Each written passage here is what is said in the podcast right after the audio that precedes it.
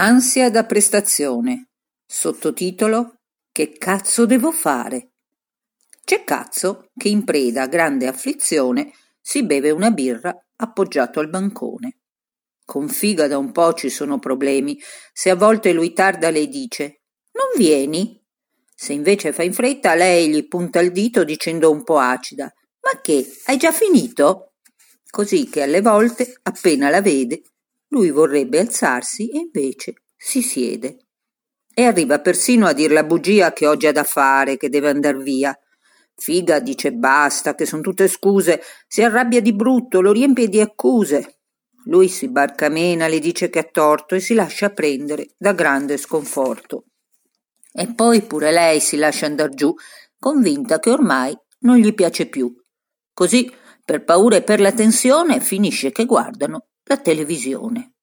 Poi Figa la spegne, sospira e si volta e dice «Perché non sei come una volta?» Una volta eri figo, sempre pronto all'affondo, sempre dritto e impettito, il più cazzo del mondo. Sono cazzo anche adesso, però c'è la questione che alle volte sei tu che mi fai soggezione, perché so che ti aspetti certe cose che sai e così mi viene l'ansia di non farcela mai. Io mi aspetto soltanto quel che aspetta una fica quando ha un cazzo vicino. Cosa vuoi che ti dica? La fai facile tu che stai lì ad aspettare, mentre io devo crescere sempre prima di entrare. La mia vita è un continuo salto dimensionale, un continuo stress fisico ed emozionale. E che colpa c'ho io, dice Figa irritata, se tu sei fatto a cazzo e io son fatta bucata? Non hai colpa in effetti, però detto tra noi forse è meglio se vado sul lettino di Freud.